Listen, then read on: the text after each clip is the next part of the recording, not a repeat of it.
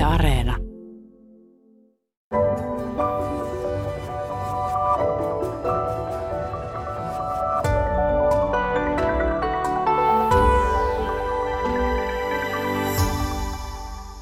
Tervehdys hyvät kuuntelijat. Miksi otin aiheeksi häpeän? Siksi, että mä tunnistan itsessäni tuon lamauttavan tunteen aina silloin tällöin ja luulenpa, että aika moni muukin tunnistaa. Tästä ei vaan kauheasti yleensä puhuta, koska häpeän tunteminen, niin sehän vähän hävettää. Ja mä kiinnostuinkin tänä syksynä ilmestyneestä kirjasta Miia Moisio tästä sun häpeästä valoon kirjasta. Ja pyysin sinut tänne vieraaksi. Tervetuloa.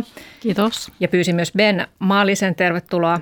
Kiitos. Ben on tutkinut paljon häpeää väitöskirjassaankin ja myös tehnyt tietokirjoja tästä aiheesta. Mutta aloitetaan Mia Moisio sinusta. Sä toimit terapeuttina ja kun sulle tulee asiakas kertomaan nyt vaikka masennuksestaan tai uupumuksestaan tai ihan mistä tahansa, niin kuinka usein sieltä tarinasta nousee esille tämä häpeän kokeminen? No kyllä se tosi useasti nousee. Eihän se useasti nouse niin, että asiakas sen itse nostaa jotenkin esille, vaan, vaan tota, niin siinä yhteisessä keskustelussa niin ihan hirvittävän useasti sitten se häpeä nousee sieltä jostain mielensopukoista kuitenkin, että se on sitten se lopulta, mitä lähdetään hoitamaan. Se pohjatunne siellä. Kyllä. Sä oot Miia skeematerapeutti, eli tässä skeematerapiassa käsitellään niin sanottuja tunnelukkoja. Niin mihin tunnelukkoon tämä häpeän kokeminen kuuluu? Häpeän kokeminen kuuluu varmaan melkein kaikkiin tunnelukkoihin, mutta vajavuuden tunnelukko on se, missä tai mikä niin kuin mielletään varsinaiseksi häpeäkokemukseksi, mutta itse on ajatellut vähän enemmän tätä aihetta vielä, että, että se tunne, tai tunnelukkoja on yhteensä 18 ja niistä erityisesti minun mielestä häpeä nivoutuu esimerkiksi epäonnistumisen tunnelukkoon. Epäonnist- tai kokeva pelkää valtavasti epäonnistumisen kokemusta, joka sitten aiheuttaa tai nostaa sen häpeän pintaan.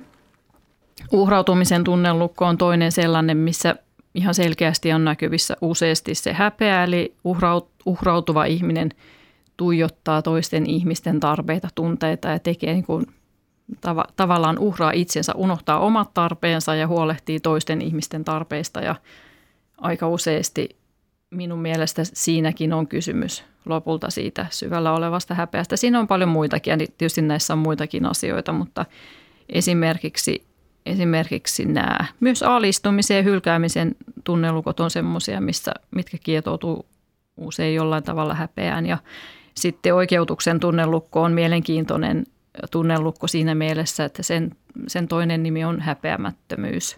Ja nämä tietysti liittyy just siihen häpeäteemaan kaikki, mutta varmaan tunnelukoista aika moni muukin, niin voidaan mm. mieltää sinne häpeän äärelle. Että se häpeä ikään kuin on kietoutunut aika moneen, Kyllä. moneen asiaan ja tunteeseen. No Ben Malinen, jos, jos tota ajatellaan näin, että tunteet yleensä haluaa kertoa meille jotakin, niin mitä tämä häpeän tunne meille haluaa kertoa? Eikö häpeä ole vähän sellainen ikävä tunne, josta pitäisi päästä eroon? Yleensä ajatellaan häpeästä niin, että, että, että se, on, se on se viimeinen tunne, jota, jota kukaan haluaisi tuntea. Mutta sitten jos ajatellaan vaikka yhteiskunnan kannalta, niin, niin häpeä ja syyllisyys on molemmat on äärettömän tärkeitä yhteiskunnassa ja myös sosiaalisessa kanssakäymisessä. Että häpeä, jos mä tunnen häpeää, niin saattaa kertoa myös siitä, että mä olen rikkonut toisten rajoja, olen tehnyt jotakin toiselle sellaista, mikä, mikä, mitä mä en, en, en ole saanut tehdä – ja taas sitten se kertoo myös minulle, että jos, jos mä, mulle tulee häpeän tunne, niin, niin se saattaa kertoa siitä, että joku on niin kuin rikkonut minun rajoja, tehnyt jotakin minulle sellaista, mitä mä en olisi halunnut tehdä tai sanonut. Ja tämä on, tämä on niin kuin tosi tärkeää tässä, tässä häpeäteemassa nämä rajojen, rajojen tunnistaminen, sekä omien rajojen että toisten rajojen tunnistaminen. Ja sillä tavalla se, jos ajatellaan syyllisyydessä, ihminen niin kokee tehneensä jotakin väärin – ja se sy- syyllisyydessä voidaan selkeästi osoittaa, että on jotakin tapahtunut ja, ja siihen on tämä korjaava teko olemassa, että pyydetään anteeksi tai sovitetaan, hyvitetään, korjataan, korvataan. Mutta häpeän kohdalla ei, ei voikaan tehdä sitä, vaan ei, voi oikein, ei ole mitä pyytää anteeksi, mutta se on, liittyy se olemassaoloon. Mutta kumminkin se häpeä on tärkeä samalla tavalla syyllisyyden kanssa, että se ohjaa meitä toimimaan oikein jo en, ennalta, jos mä, jos mä mietin jotakin, jos mä, jos mä teen näin, niin mitä mä aiheutan toiselle, jolloin mä en tee sitä. Ja mä tiedän, mm. että siitä tulisi häpeän tunne mulle, niin silloin mä vältän sitä. Ja silloin se ohjaa meitä hyvin, hyvin tekoihin ja toimimaan oikein, moraalisesti ja eettisesti myös oikein. Eli häpeän tunne on, on terve ja, ja, ja tarvittu tunne, mutta sitten jossain vaiheessa se saattaa mennä vahingolliseen ö, suuntaan. Puhutaan siitä oikeastaan nyt tässä, tässä keskustelussa ja, ja tähän alkuun voitaisiin, tai voisitte kertoa omasta kokemuksestanne häpeän tunteen kanssa. Ö, sä oot Mia Moisin, Moisio kertonut, että olet ö, kantanut häpeäsairautta eli masennusta 30 vuotta itsessäsi masennuit jo 11-vuotiaana ja aloit toipua sitten vasta alle nelikymppisenä. Niin puhutko sä tästä masennuksesta häpeäsairautena sen takia, että, että häpeä kokemus saattaa altistaa meidät masennukselle vai siksi, että masennussairautta pidetään edelleen ehkä jollain lailla hävettävänä, että siitä ei haluttaisi puhua? Vai onko siinä nämä molemmat, molemmat teemat?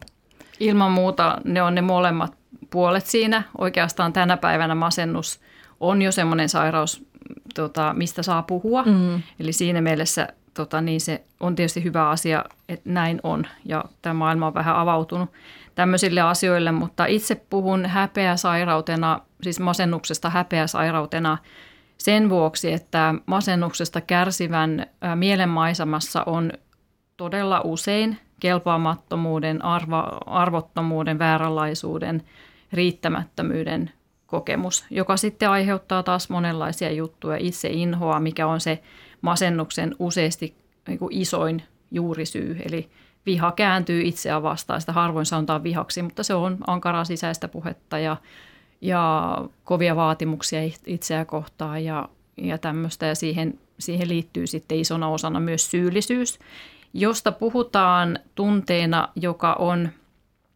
niin kuin Ben äsken sanoi, että se on sellainen tunne, jota tunnetaan, kun tehdään väärin, mutta mä oon miettinyt tuota syyllisyyttä myöskin aika paljon sillä, että et, tota niin, me nimitetään syyllisyydeksi jotain tunnetta, ää, joka ei ehkä olekaan, tai sille annetaan nimi syyllisyys. Moni tuntee paljon syyllisyyttä, myös masennuksesta kärsivät ihmiset tuntee tosi paljon syyllisyyttä.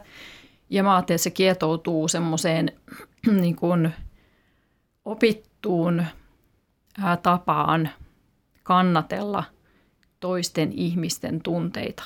Ja silloin mä annan syyllisyydelle ennemminkin nimen ylivastuullisuus. Ja kannattaa, jos omassa mielenmaisemassa on, on paljon häpeän lisäksi vaikka syyllisyyttä, niin korvata se sana joskus sanalla syyllisyys. Tai syyllisyys, sanan voi korvata sanalla vastuullisuus – kysyä, että on, onko mulla, otinko vahingossa vastuuta jostakusta toisesta ihmisestä ja se saattaa sitten herättää myös sitä itseinhon kokemusta. Mm. No mitä sä arvelet omassa elämässäsi, että mitä, mitä sellaista tapahtui, että sä jo 11-vuotiaana masennuit ja oliko siinä masentumisen ö, syntymisessä tällä häpeällä kuinka iso rooli?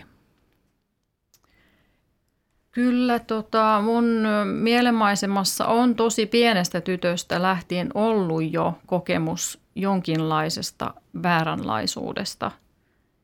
Ja siihen, kun, siihen kokemukseen ja syyllisy, syyllisyyttä myös, siihen kokemukseen kun lisättiin semmoisia traumaattisia tapahtumia, niin, niin, niin ne on ollut ihan selkeästi se syy, miksi mulla on ollut masennus ja se kesti niin pitkään. Mm.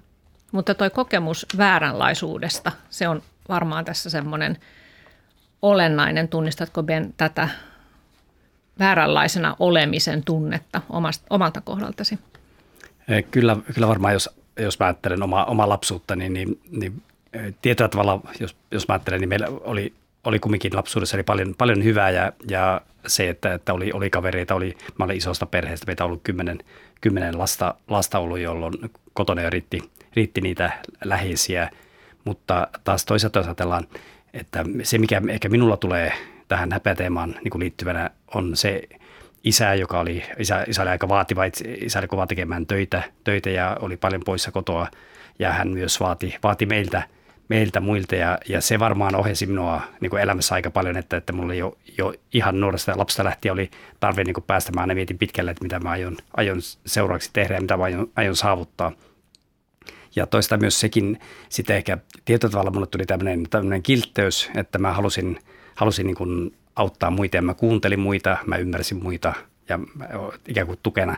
Että nämä on, nämä on ollut sellaisia, jotka minun elämässä on kulkeneet mukana ja jos mä ajattelen tätä, niin kuin muistelen, että väitöskirjaa sitten tehdessä, tehdessä mulla vieläkin oli sellainen tunne, että, että mun pitää näyttää, ja sitten kun mä, mä olen saanut väitöskirjan valmiiksi, niin sitten mä niin kuin voin isälle, isälle ikään kuin näyttää, siinä vaiheessa oli jo kauas, karannut siitä isälle näyttämisestä. Se oli, mä halusin näyttää itselleni sen ja sitten kun mä olin lopulla valmistunut ja, väittelin, niin ei, ei se isä kiinnostanut siitä. Ei sillä ollut merkitystä, että hän, mä olin silti se sama, sama hänen, hänen niin kuin poika, poika ei, ei, ei sillä ollut merkitystä, mutta silloin mä tavallaan tajusin sen, että se, se on niin kuin minussa itsessä on sisällä se, että mä olen olen tehnyt itselleni sen, sen, niin kuin sen tarpeen, että mun pitää niin kuin näyttää, mun pitää niin kuin pärjätä, olla, olla hyvä ja sitten myös olla, olla kiltti.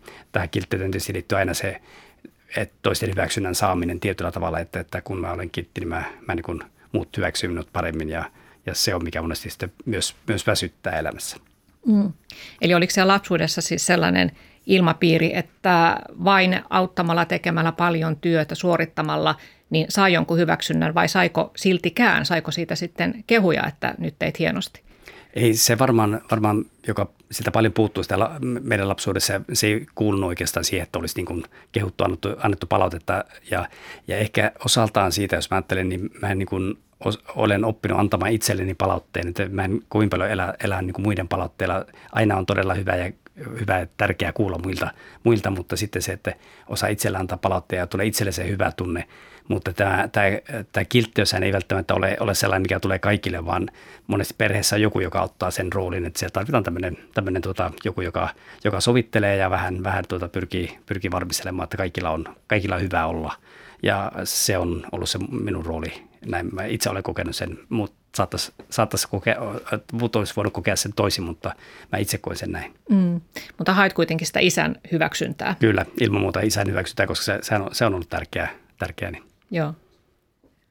Meidän tätä kun puhun, niin voisin sanoa, että ihan samat sanat, että ihan tuo on juuri minun tarina myös. Suorittamalla hyväksymisen hakemista. Kyllä, kyllä. Joo. ja kiltteyteen ja näkymättömyyteen turvautuminen ja mm. tämmöinen. Mm.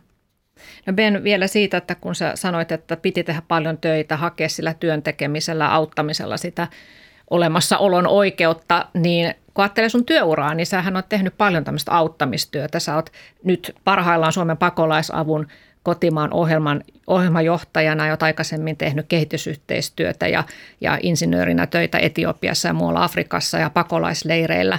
Niin vieläkö siellä sun tämänhetkisessä ää, mielenmaisemassa väijyy – tai häilyy se, että, että sun pitää ikään kuin lunastaa se sun olemassaolon oikeutus sillä, että sä jatkuvasti autat muita jopa työksesi.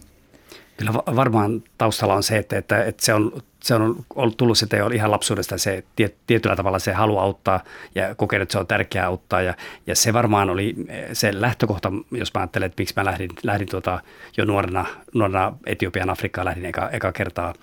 Ja, mutta sitten taas jossain vaiheessa mä huomasin siellä, että mä väsyin siihen, että, että kun mä lupasin kaikille paljon, lupasin auttaa kaikkia, oli valmiina muille, että jos joku, joku, jollakin on ongelmia, niin mulle voi aina soittaa ja mulla on 24H on puhelin, puhelin auki ja, ja mä olen aina, aina niin kuin tavo, tavoitettavissa ja sitten huomasin, että mä väsy, väsyn siihen, mä jaksa enää, jolloin täytyy tehdä se, se käydä se läpi se oma prosessi, oma prosessi ja sitten löytää se uusi tapa toimia. Ja jos mä teen tällä hetkellä, niin mä teen auttamistyötä, mä haluan auttaa ihmisiä, mutta me teen tavallaan vapaaehtoisesti sen, en jostakin sisäisestä pakosta, joka ehkä aikaisemmin oli, että se, joka vei mua eteenpäin. Nyt tällä hetkellä, ja mä myös ole, uskon, että mä olen oppinut pitämään nyt omat rajani, että mä niin pystyn vetämään siinä, että mä tiedän, että mihin asti mä jaksan, mihin asti mä voin auttaa, missä joku toinen voi tehdä joku paremmin. Mulla ei ole enää semmoista kaikkivoipaisuuden tunnetta, että, että, että vain minä olen se, joka, joka voin, voin niin jonkun, jonkun tuota, jotakin auttaa tai jonkun, jonkun pelastaa mä osaan sitä, mutta sitten monesti joku muu tekee sen paljon paremmin ja sitten mm. mä annan sen muille se vastuun. Kuinka pelottavaa oli ensimmäisiä kertoja ruveta sanomaan ei? erittäin pelottavaa ja sitten myös ystäville, jos mä ajattelen, niin kyllä mun ystäväpiiri kapeeni huomattavasti ja pieneni todella hyvä, että pieneni, koska se oli niin, niin että mä voin, sitä oli vaikea hallita. Ja se, että jos sä sanot toiselle ei, niin aina on se pelko siitä, että jos toinen hylkää minut ja hän ei enää tarvitsekaan minua sen jälkeen. Mutta sitten taas vapauttava tunne siitä, että, että ne, ne, ketkä jää, niin ne ovat niitä, niitä todella hyviä aitoja ystäviä. No mitä tekemistä tällä ää, itsensä unohtamisella ja au, toisten niin kuin yltiöpäisellä auttamisella ja että fokus on koko ajan, että mitä nämä muut haluaa, voinko kantaa nyt tästäkin tilanteesta vastuuta, niin mitä tekemistä näillä asioilla on häpeän kanssa? No ensimmäisenä mulle tulee mieleen se, että itsessä on joku semmoinen riittämättömyyden kokemus. En ole hyvä tällaisena, vaan minun pitää tehdä jotakin – niin. jotta kelpaisin. Niin, ja sitten toisaalta taas sellainen asia, että, että häpeästä kärsiväkin useasti heijastelee sitä omaa häpeäkokemustaan muihin, siis projisoi omaa häpeäkokemustaan ja pyrkii ehkä säästämään muiden ihmisten niin kuin ikäviä tai yrittää niin kuin välttää sitä, että toisilla ihmisillä on paha olla tai etteivät he kokisi häpeää tai – tai muita vaikeita tunteita. Ja sitten siihen ehkä liittyy myös semmoinen yksin, yksin pärjäämisen ulottuvuus.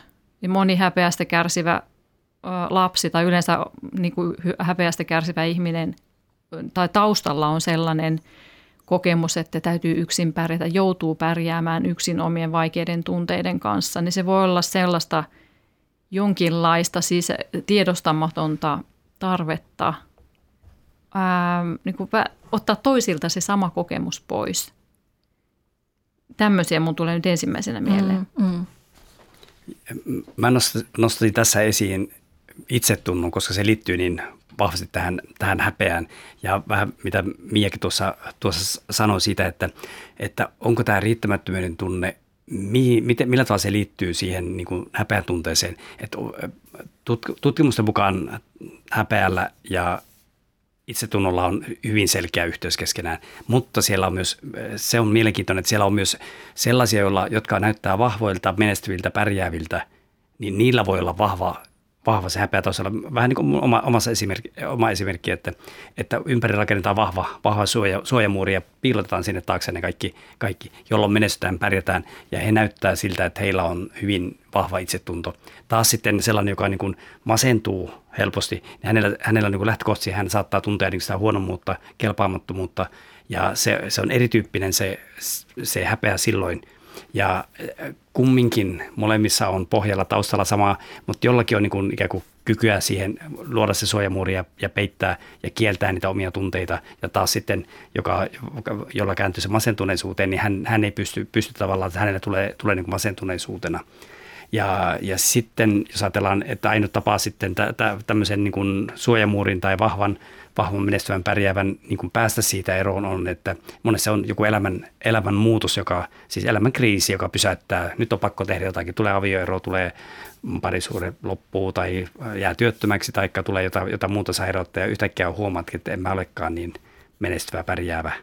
Ja sitten sä joudut käymään sen läpi ja, ja sitten sä näet, sieltä saattaa tullakin sitten se masennus, mm. jota sä oot sitten piilottanut sinne, olet pystynyt piilottamaan, niin saattaa sitten siinä vaiheessa tulla sitten, että sä koetkin totaalista riittämättömyyttä, kelpaamattomuutta työelämässä, koet, että, että ei, sä et riitäkään, että sä pärjääkään työelämässä.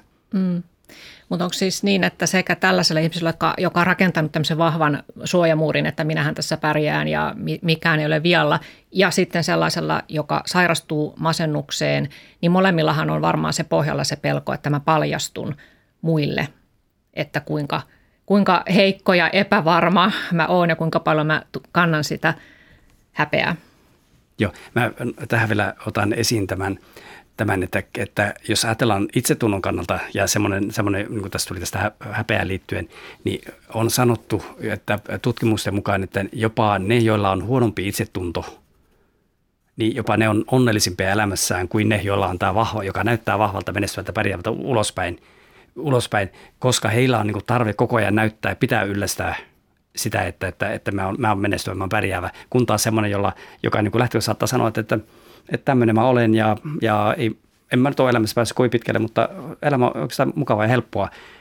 Ja tämä oli mulle itselleni aika suuri löytö siinä, että, että, että sen, ei, ei, sen ei tarvitse olla, että, että kumpi on niin kuin vapauttavampaa elää, kumpi elää enemmän oman kaltaista elämää. Se, joka, joka elää sen suojamuurin takana piilottaen puolet, puolet tunteistaan tai ja varo käyttää tietynlaista käyttäytymistä, jotta hän ei paljastuisi, kuin se, että joka pystyy avautumaan ja niin kuin tänä päivänä pystyy kertomaan, kertomaan, että on masentunut. Mm. Ja ei, ei tarvi ollakaan se täydellinen. Mm. No, sitähän voi ajatella sitä masennusta myös jonkinlaisena suojamuurina itsensä ja maailman välillä, että, että tota, tai en tiedä, miten, onko tämä omituinen ajatus, mutta oikeastaan haluaisin kysyä Mia sitä sulta, että miten sä silloin alta nelikymppisenä, niin mikä sulla oli sitten sellainen hetki, että sä päätit, että nyt, nyt tämä saa riittää tämä masennus vai oliko se tällainen päätös? Miten pääsit pois sieltä? No kyllä, tota, mä oon nimittänyt masennusta turvapeitoksi. Eihän se mikään kauhean turvallinen paikka ole siellä masennuspeiton alla piileskely, mutta masennus, niin kuin, mä ajattelin, että masennus osaltaan myös riippuvuussairaus. Eli siitä masennus voi olla niin kuin osa omaa identiteettiä ja siitä voi olla tavallaan myös riippuvainen siitä masennuksesta. Se on kuitenkin semmoinen niin kuin kaveri, joka, joka on siinä rinnalla. Ihan niin kuin syömishäiriö voi olla ja päihderiippuvuus voi olla ja, ja tämmöistä, että, että tota niin, ja hirveän mielellään masennuksesta kärsivät, kun siis masennuksesta toipumisen prosessi on mitä suuremmassa määrin näkyväksi tulemisen prosessi. Eli vähän niin kuin avataan sitä sieluvetskaria kun vähän kerrassa ja annetaan valon paistaa kasvoille. Eli siis se, että minä ja muut ihmiset saavat nähdä minut – niin se on niin pelottavaa. Mä oon itse kokenut, se on niin pelottavaa, että tekee mieli niin peruuttaa lähtöruutuun. Ja sen takia siis masennus on semmoinen, että se menee niin kuin yksi askel eteenpäin ja vähän taaksepäin ja se on semmoista. Että se on, ja sitten jossain kohtaa voi käydä niin kuin itsellä kävi, että siitä tulee valinta.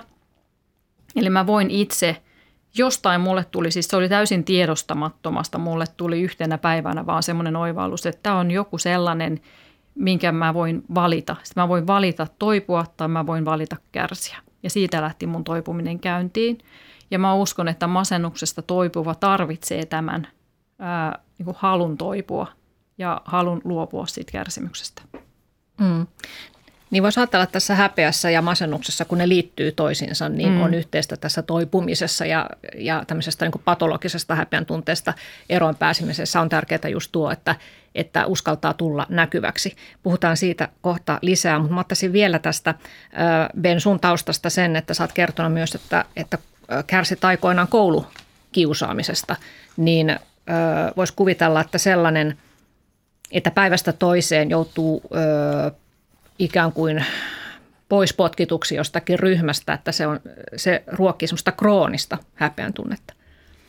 Joo, ja jos mä ajattelin, ajattelisin lapsuutta, niin se olisi saattanut olla mulle hyvin sellainen niin kuin tapahtuma, joka olisi vienyt minut siihen masennukseen, koska se oli, että tavallaan kukaan ei, kukaan ei minua hylännyt ja, tai kukaan ei minusta välittänyt ja kaikki ikään kuin hylkäsi ja lähes kaikki kiusasivat ja sitä kesti niin kuin yhden koko, koko lukuvuoden ja, ja siitä jäänyt niin aika paljon että semmoista niin kuin vähän pelottavaa, pelottavaa muistoa siitä.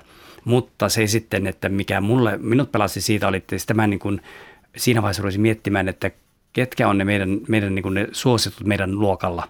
Ja sitten mä näin, että ne on ne, jotka, jotka tietyllä tavalla saivat huomion ja sitten mä muutuin siihen ääri, sitten mä muutin, heittää, heittäydyin toiseen reunaan. Mä rupesin olemaan se luokan pelle. Siihen asti mä olen ollut se luokan paras yli yhdeksän keskiarvo ja, ja, ja se oli myös osa, osa sitä kiusaamista oli. Mutta sitten kun mä en ollutkaan, ollutkaan enää niin kuin sellainen, joka niin kuin yritin opettajan miellyttää, vaan sitten mä niin kuin paremminkin toisinpäin, että mä rupesin hauskuttamaan luokkaa ja opettajan selän takana tekemään jotakin muuta. Ja mä sain yhtäkkiä, minusta tulikin se luokan suosituin Mm. Ja se, se oli niin kuin mikä mä näin, että ahaa, tämä, tämä toimii nyt ja tällä mä saan muiden hyväksyntää ja, ja, ja, ja se oli sitten se minun, minun tie tavallaan, mutta aika pienestä asiasta olisi voinut olla kiinni siitä, että mä olisin siinä niin kuin, tavallaan kääntynyt siihen masennuksen ja mä olisin ajatellut, että kukaan ei minusta välitä, kukaan ei pidä minusta huolta, mutta mä löysin tämän toisen tavan, tavan toimia jo silloin 10, 10-vuotiaana, 10-11-vuotiaana ja, ja se oli ehkä varmaan se yksi, yksi joka niin kuin muutti minun elämää. Se on varmaan juuri tämä yksi, yksi tuota ihmisen elämässä tämä häpeän kokeminen, että se saa meidät valitsemaan erilaisia rooleja, niin kuin tämä Pelle-roolikin, että se, eihän se ollut todellinen sinä, mutta Joo, pe- peitit kyllä. sillä sen ydinolemuksesi. Mia, oliko sulla? Niin tässä tulee tuota, niin sama, sama asia vähän mieleen siitä suorittamisen pakosta ja sellaisesta, mistä Benkin sanoit, että tai, niin siitä suorittamisesta ja aina vähän niin kuin pyrkii pidemmälle ja pidemmälle, niin kuulostaa siltä, että se, siinä on kysymys sellaista itsestä etääntymisestä joka tapauksessa, että ihminen hän ei ole silloin kiinnittyneenä sinne omaan ydinolemukseen, siihen todelliseen olemukseen. Ja kaikki tämmöinen ylikompensaatio tai niin kuin selviytymiskeinot, kaikki häpeästä kärsivällä on useasti käytössä. Ja se, että miltä se voi näyttää ulospäin tosiaan ihan miltä vaan, mutta se matka itseen voi olla tosi pitkä. Ja sitten kun puhuttiin siitä, että, että taas niin kun masennuksesta kärsivä esimerkiksi tavallaan voi tunnustaa sen, sen oman jonkinlaisen huonommuutensa tai tämmöisen, mikä ei välttämättä ole kyllä oikeasti totta. Masentuneet, masentuneetkin useasti ovat tosi etäällä itsestään, mutta, mutta masentuneet ja näille asioille tavallaan antautuneet ihmiset, niin heille omassa mielenmaisemassa he tavallaan niin kuin tuijottaa niitä huonoja puolesta, omaa huonommuutta. Että – Tällaiset vaan tuli mm, mieleen mm. nyt tässä. Joo, mä nostasin tässä esille myös tämän työuupumuksen, joka on hyvin lähellä, lähellä tätä niin kuin selittyy monesti masentuneisuuteen. Ja Kyllä. myös jos ajatellaan työ, työssä olemista, niin aika monet ajattelee, että minulta vaaditaan näin paljon ja, ja että mä olen se, joka mä, että kukaan meille tee töitä, jos, jos mä niin kuin en, en tee niitä. Ja se on juuri se tavallaan se roolin ottaminen ja kokee itseään tärkeäksi. Ja mä oon joka niin kuin kannan, kannan niin kuin muide, muitakin että, ja luo itselleen sen, sen vaatimuksen. Että se ei välttämättä ole aina niin, että se tulee niin kuin ulkoapäin, vaan se on meidän sisällä oleva.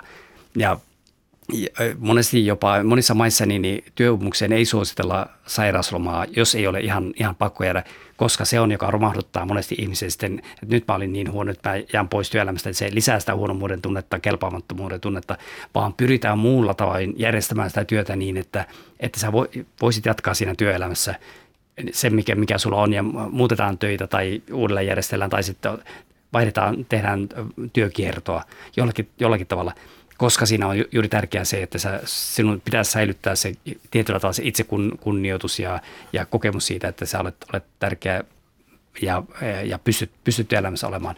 Ja lähes aina tähän työmukseen liittyy, liittyy tämä tietyllä tavalla tämä, tämä häpeä tunne, että jollakin tavalla se on siellä taustalla. Joko niin, että sä oot se vahva, menestyvä, pärjäävä, tai sitten sit sä koet, että, että, että sä, sä et, niin kuin, sä et niin kuin riitä kellekään, sä oot, sä oot kelpaamaton. Mm. Tässä oli äänessä häpeä tutkinut Ben Malinen ja lisäksi täällä on terapeuttitietokirjailija Mia Moisio. Puhutaan vielä hetki lapsuuden merkityksestä häpeäkokemuksen syntymiselle. Niin jos ajatellaan pientä lasta, niin parhaimmillaan lapsi on luottavainen ja vapaa ja ihailee itseään estoitta. Niin missä vaiheessa sitten tyypillisesti se häpeä kuitenkin hiipii hänen, hänen sisäisen maailmansa?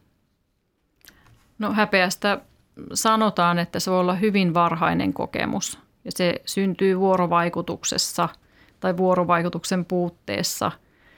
Eli, eli jo pienellä lapsella saattaa olla kokemusta siitä, että häntä ei katsota tai hänen tarpeitaan ei huomioida riittävän hyvin tai oikealla tavalla.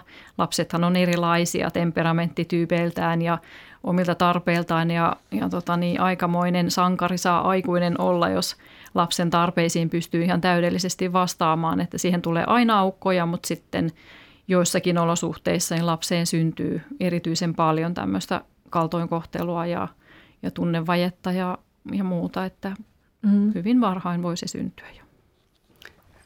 Mä väitöskirjassa tutin suomalaisen häpeän, häpeän syntyä ja kävi nimenomaan tätä lapsuutta läpi ja niitä joita mä haastattelin ja joiden kanssa käytiin heidän elämään läpi, niin sieltä nousi kyllä vahvasti se kokemus siitä, että, että koki, että ei ollutkaan jollakin tavalla, vaan eh, siis eh, se ei ollut välttämättä sanallista se hyväksymättömyyden kokemus, vaan se oli sanatonta Kyllä. kasvoja, ilmeitä, pieniä äänensävyjä, ja, tai koulussa, että huomasi selvästi, että opettaja, sillä oli ne omat suosikit siellä. Ja mä luulen, että siitä on vaikea niin kuin meidän ihmisenä päästä, että me, me ollaan sellaisia vaan, että, että, että meidän, joku, joku vain tuntuu, tuntuu niin kuin kivemmalta, mukavammalta ja sille antaa enemmän, enemmän huomiota tai puhuu eri tavalla tai eri äänen, äänensävyllä kasvojen ilmeillä.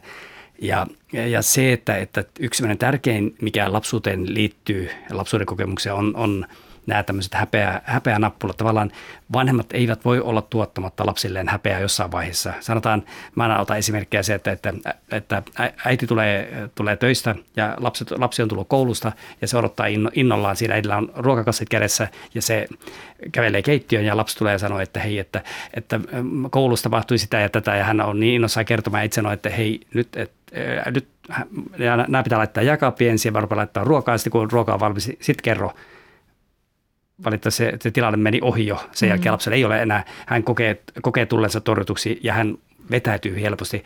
Se, tämä häpeä liittyy aika, aika usein se, että se iloisuuden ja onnellisuuden tunne kun katkaistaan, niin sitten tipahdetaan sinne syvälle, sinne häpeän, häpeän sinne syvälle jonnekin kauas.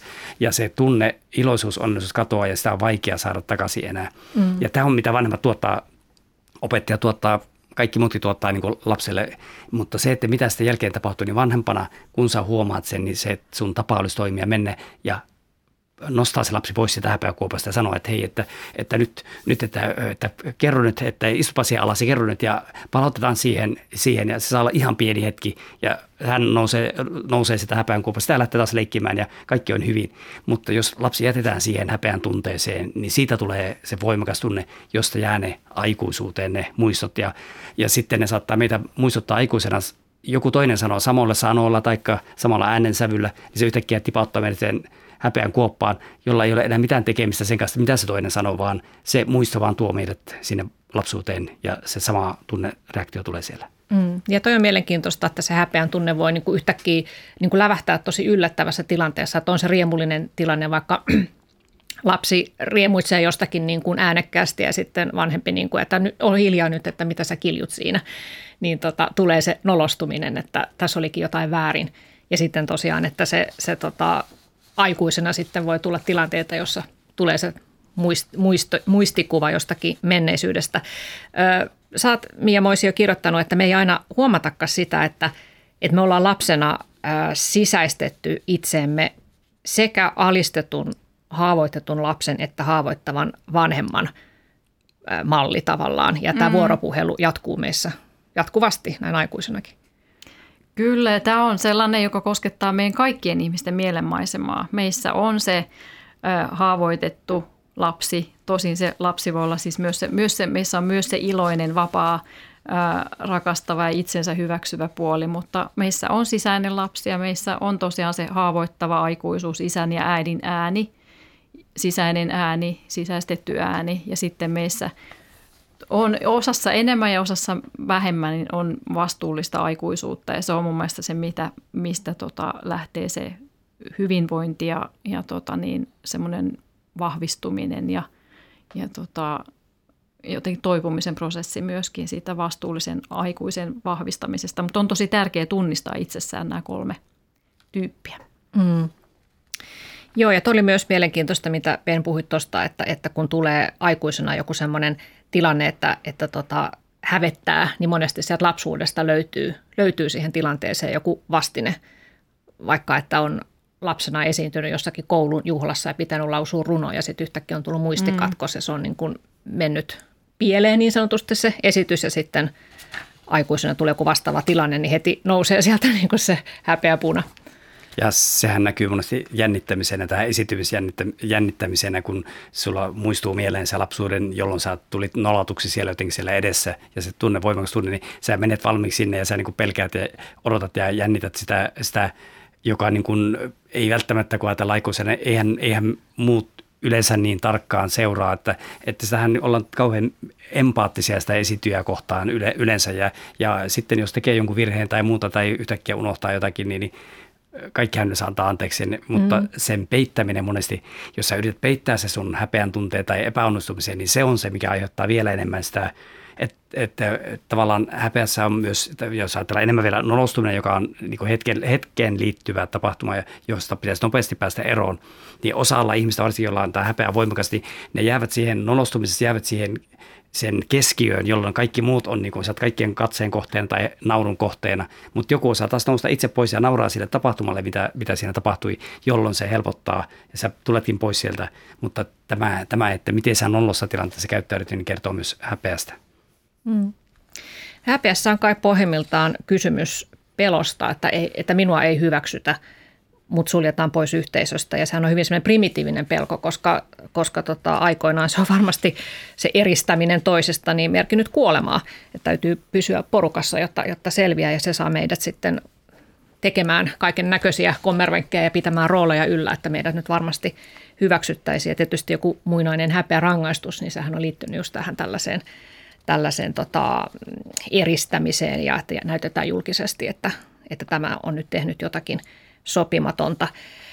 Öö, tässä oli aikaisemmin puhetta siitä, että aina, aina tota, tai sä sanoit Mia tosiaan alussa, että kun sulle tulee asiakasterapia, niin hän ei välttämättä edes tunnista, että tässä on se häpeä siellä pohjimmaisena, vaikkapa nyt masennuksen tai uupumuksen pohjana.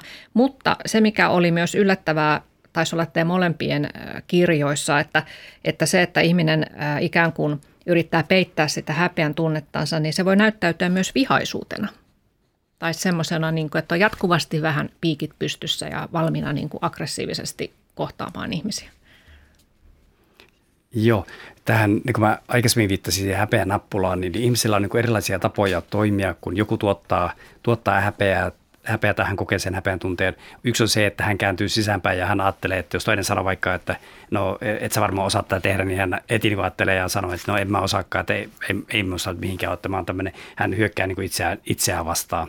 Mutta sitten tämä toinen, johon Mia aikaisemmin viittasi myös, ja tämä on niin kuin näissä tutkimuksissa näkynyt, että hyökätään toista vastaan, että toinen sanoo jotakin, niin, niin sitten vahvasti, että et, et ole yhtään sen parempi, ja senäkin ole, mikä sä oot sanomaan, kun jotakin, että sunkin elämä on ihan sekaisin jotain muuta, niin todella voimakkaasti hyökätään.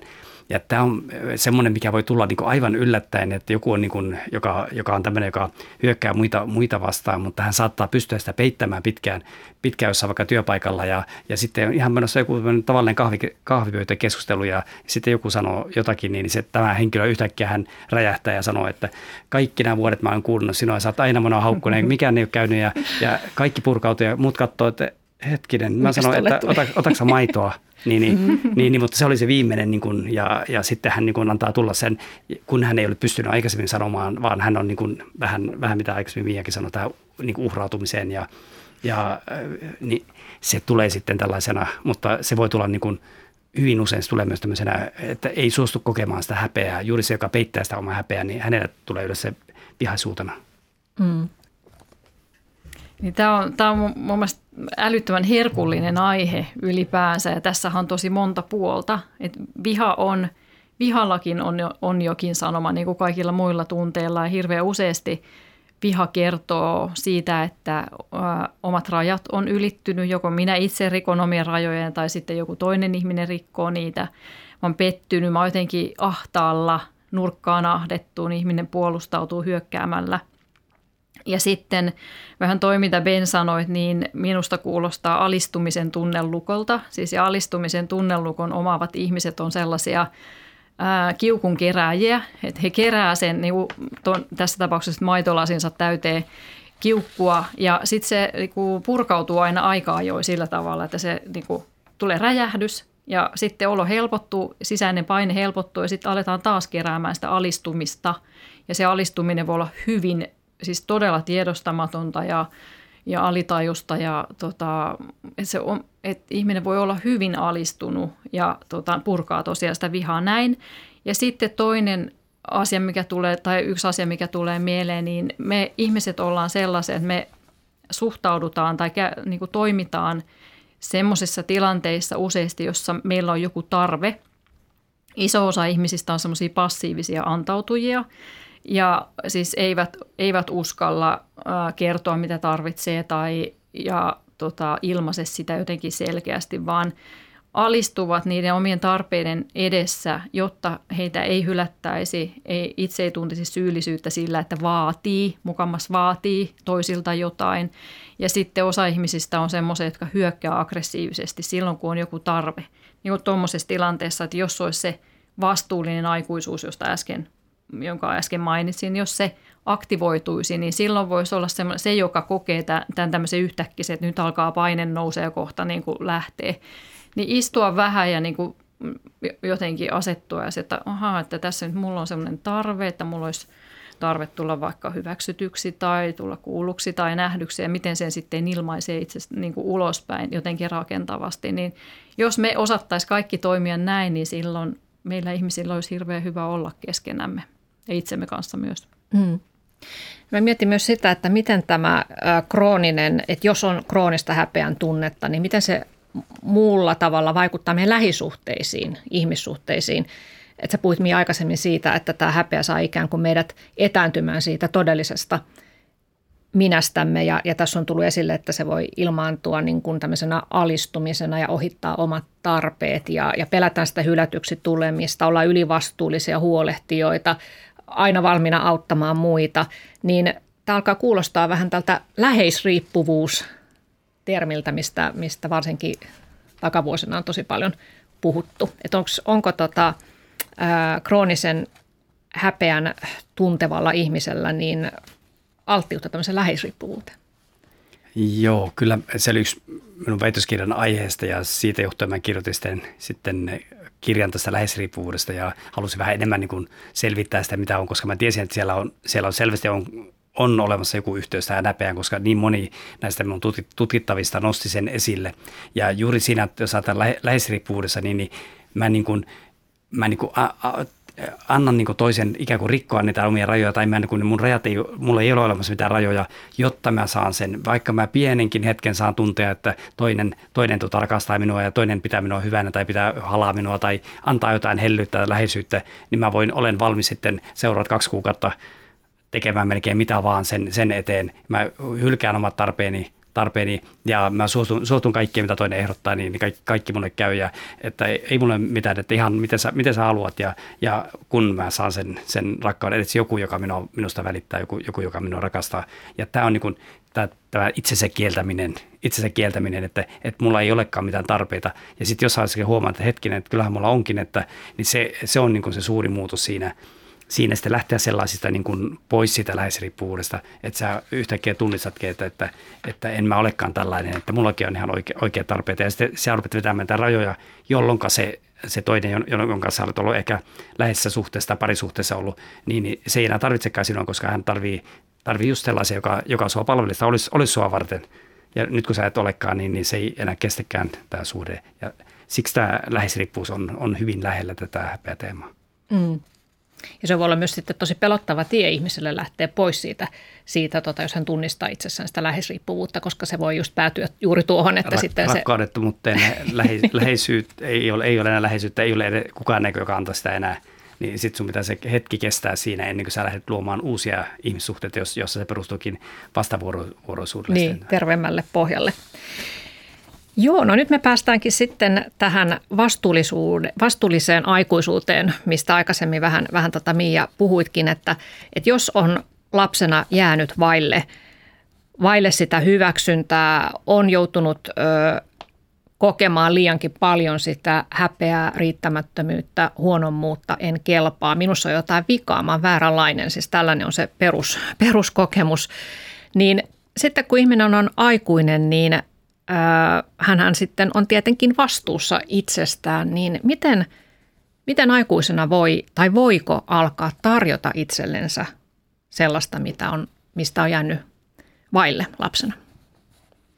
Kyllä, nimenomaan juuri näin, että häpeän vastalääke on itsensä rakastaminen ja hyväksyminen ja itseä kohtaan voi tuntea myötätuntoa ja, ja itselleen voi tarjota kaikkea sitä, mistä on joskus jäänyt paitsi. Mutta tämä on semmoinen asia, mikä on häpeästä kärsivälle ja varsinkin oikein syvästä häpeästä kärsivälle ihmiselle aivan käsittämätön asia, että miten opin rakastamaan itseäni. Että sen, sen mä kuulen ihan hirvittävän usein, että miten se voi olla mitenkään mahdollista ja miten se edes tehdään. Mutta, mutta koskaan ei ole myöhäistä saada onnellinen lapsuus, niin sitähän, sitähän se tarkoittaa, että sitä, sitä korjaavaa kokemusta voi, voi itselle tarjota, opetella tarjoamaan. Ja sitten eihän se huonoa tee, jos ihminen saa sitä samaa viestiä myös ulkoapäin. Ja joskus tarvitaan vähän niin kuin kainalosauvat, eli esimerkiksi häpeästä kärsivä useasti tarvii jotain terapeuttista tukea tai sellaista. Että eli terapeutti ensin tarjoaa sitä kaikkea hyvää. Ja on ikään kuin vanhempi. Ikä, niin, on, on va, niin kuin vanhemman ö, kor, korvaava vanhempi tavallaan niin kuin aikuiselle ihmiselle tai, tai nuorellekin lapsellekin, niin tota, ihminen oppii vähän niin kuin lapsi kävelemään, niin pienin askelin ottamaan sitä vastuuta tai vastuukapulaa itselleen – siitä, että mitä tarvitsee, ihminen oppii kyllä tarjoamaan sitä itselleen, mutta, mutta se ei tapahdu kädenkäänteessä. Että se tarvii joskus, tai joskus tarvii tosi syvät, pitkät prosessit, että, että tota, niin sen, sen jutun saa haltuun. Mutta – häpeästä voi toipua ja se on minusta tosi tärkeä viesti. Mm. No miten tota sä lähdet sitten neuvomaan asiakkaita, että miten siitä, minkälaisia askelia pitäisi alussa ottaa, kun siihen liittyy varmasti siihen häpeän kokemukseen sellainen, mitä tässäkin on tullut esille, sellainen jatkuva sisäinen kriitikko, että joka ehkä ilmenee myös tämmöisenä, että uupuu töissä, koska haluaa tehdä kaikkien työt ja kuvittelee, että kaikki on nyt hänen harteillaan, niin, ja että mikään ei ole riittävästi, niin miten tällaisia ajatusmalleja lähdetään muuttamaan? No ensinnäkin äh, on hyvä tulla tietoiseksi siitä, että itsessä on häpeää ja, ja sitten se, että miten se häpeä niin kuin näyttää itsensä. Tietoisuus on aina äh, niin kuin, se on ihan tosi tärkeä asia, että sellaisia asioita, mitkä, mitkä ei ole omassa tietoisuudessa ja niitä on vaikea lähteä muuttamaan. Ja mä aina sanonkin, että ne omat asiat ja omat kivut on useasti niin silmien välissä ja niitä ei näe itse ja silloin on hyvä, jos siinä on joku, joku toinen, joka näkee sinne silmien väliin ja myös ehkä sitten näyttää peiliä. Ja tota, se peili on tietysti hirveän tärkeä asia tässä. Ja ähm, mä itse lähden aina tutkimaan mun asiakkaan kanssa rajoja ja rajat on, on tärkeä asia tunnistaa ja se, jos ei muuten omiin rajoihin pääse käsiksi, niin aina silloin kun herää häpeän tai vihan tunne, niin silloin voi pysähtyä ja miettiä sitä, että rikoinko itse omat rajani, rikkooko joku minun rajojeni. Tämä viha ja rajat ja vihan kääntäminen itsestä ulospäin, eli se sisäis- sisäiseen puheeseen tutustuminen ja sen, erityisesti sen sisäisen puheen kääntäminen vähän toisenlaiseksi tai ankaran sisäisen puheen kääntäminen jonkinlaiseksi toisenlaiseksi puheeksi, eli myötätunto, rakkaus, hyväksyntäpuheeksi, niin ne on ihan ensiarvoisen tärkeitä juttuja mm. häpeästä toipujalle. Ja varmasti just tuo, että pysähtyy niiden tunteiden äärelle, että Kyllä. mitä mä tunnen. Kyllä. Kun sä puhuit Ben tuossa aikaisemmin, että, että tyypillistä on, että, että ihminen niin kieltää sen itsensä, kieltää sen häpeän tunteen. Ö, eli varmasti tässä toipumisessa on myös kysymys siitä, että alkaa tuntea itsensä paremmin, tutustuu itsensä. Että ei ole sitten enää se mistä puhuit Ben, se kaikki käy ihminen, että, että, kaikki, että joo, tehdään vaan mitä sä sanot, että mulle käy kaikki, eikä tiedäkään, että mi, mitä mä oikeastaan itse haluan. Ei, ei ole vastausta, koska on aina mennyt muiden mukana. Kyllä ja monesti tällainen, joka on niin kuin tehnyt sen suojamuuri ympärilleen, niin, niin hän ei, ei välttämättä ole mikään lämmin ihminen, koska hän, hän pelkää sitä, mm. sitä tietoa, että hän, hän on sen takana, niin hän saattaa muuttua ihan erilaiseksi, ja, ja joka, joka sitten onkin, niin sieltä löytyy se rakastava todella ihan erilainen, joka uskaltaa näyttää tunteensa ja uskaltaa ottaa myös tunteita vastaan. Sekin on yksi, yksi niin kuin, niin kuin haaste, että uskallat ottaa tunteita vastaan – ja miten sä niin reagoit siihen, mutta se, että, että sä uskallat sanoa toiselle, etkä pelkää, saattaa vaikka että sanot jollekin, että mä, mä, mä rakastan sinua, niin saattaa olla todella suuri, suuri asia, että, että kun että aikaisemmassa elämässä olisi voinut jollekin olla aivan, aivan niin mahdoton ajatus siinä, että entäs toi sanoo, että no, ei, älä kuittele liikoja tai jotain, niin se on, se, se on ollut torjunta, mutta ainut tapa on, että sä kokeilet, lähdet ko- kokeilemaan sitä ja, ja harvoin, harvoin siinä tulee kumminkaan torjutuksi. Mm. Ja nähdä, että, että nyt kun mä uskallankin avautua, uskallankin kertoa tunteista, niin, niin, niin mä, mä saankin paljon enemmän. Mm. Jotain uutta tulee elämään. No mitäs Mia Moisio sitten, kun vääjäämättömästi näitä häpeän hetkiä ainakin tulee, jos ei nyt sentään ole kroonista häpeän tunnetta elämässä, niin mitä se vastuullinen aikuinen meissä tai meille tekee sillä häpeän, häpeän mustalla tai punaisella hetkellä? Miten hän reagoi siihen tunteeseen? Mm, pysähtyy. Ensinkin pysähtyy, henkisesti pysähtyy ja toteaa, että aha, häpeä näyttäytyi. Tätä tapahtuu myös minulle. Vaikka terapeutti olenkin, niin minussa on häpeä niin kuin kaikkia muitakin tunteita, mutta että voi, voi pysähtyä sen tunteen äärelle ja ottaa sen vastaan, pyrkiä hyväksymään, että, että tämmöinen tunne näyttäytyy ja antaa sen kertoa sen oman sanomansa, että mitä se haluaa kertoa ja ja tota niin, jos pystyy, niin ihan vaan hengitys hengitykseltä hengittää itsensä sen tunteen läpi. Eli antaa sen tunteen tulla ja mennä ja yrittää pysyä siinä vaikka kuinka sattuu ja pyrkii kohtaamaan sen sijaan, että pyrkii välttelemään. Eli se välttelykäyttäytyminen, niin se, se on hyvä, että jos se vähenee, vastuullinen aikuinen istuu ja elää tunteensa läpi. Mm. Teetkö sä Ben just näin nykyään, Kyllä joo. Ilman muuta, ne tulee, tulee niitä tunteita tulee aina välillä, niin pitää vaan pysähtyä ja miettiä, että mistä tämä, mistä tämä tulee, mitä tämä tunne niin mulle kertoo nyt tässä hetkessä. hetkessä.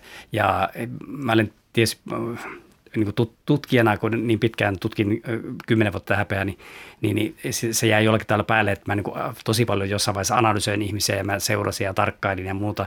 Ja mm-hmm. nyt jossain vaiheessa mä huomasin, että mä oon nyt päästänyt irti siitä, että joskus sitä on ihan mukava tehdä, mutta yleensä mä haluan mennä vaan mukaan, mä haluan vapautua siitä, että ajattelin, että kerrankaan ei tarvitse olla ikään kuin töissä, töissä olla myös siinä, siinä että, että kyllä se on myös semmoinen niin kuin, tavallaan myös haaste, että, että, että, että, että sä lähdet mukaan siihen, koska menetät paljon, jos sä jäät siihen tarkkailijaksi, vaikka se onkin ihan mukavaa.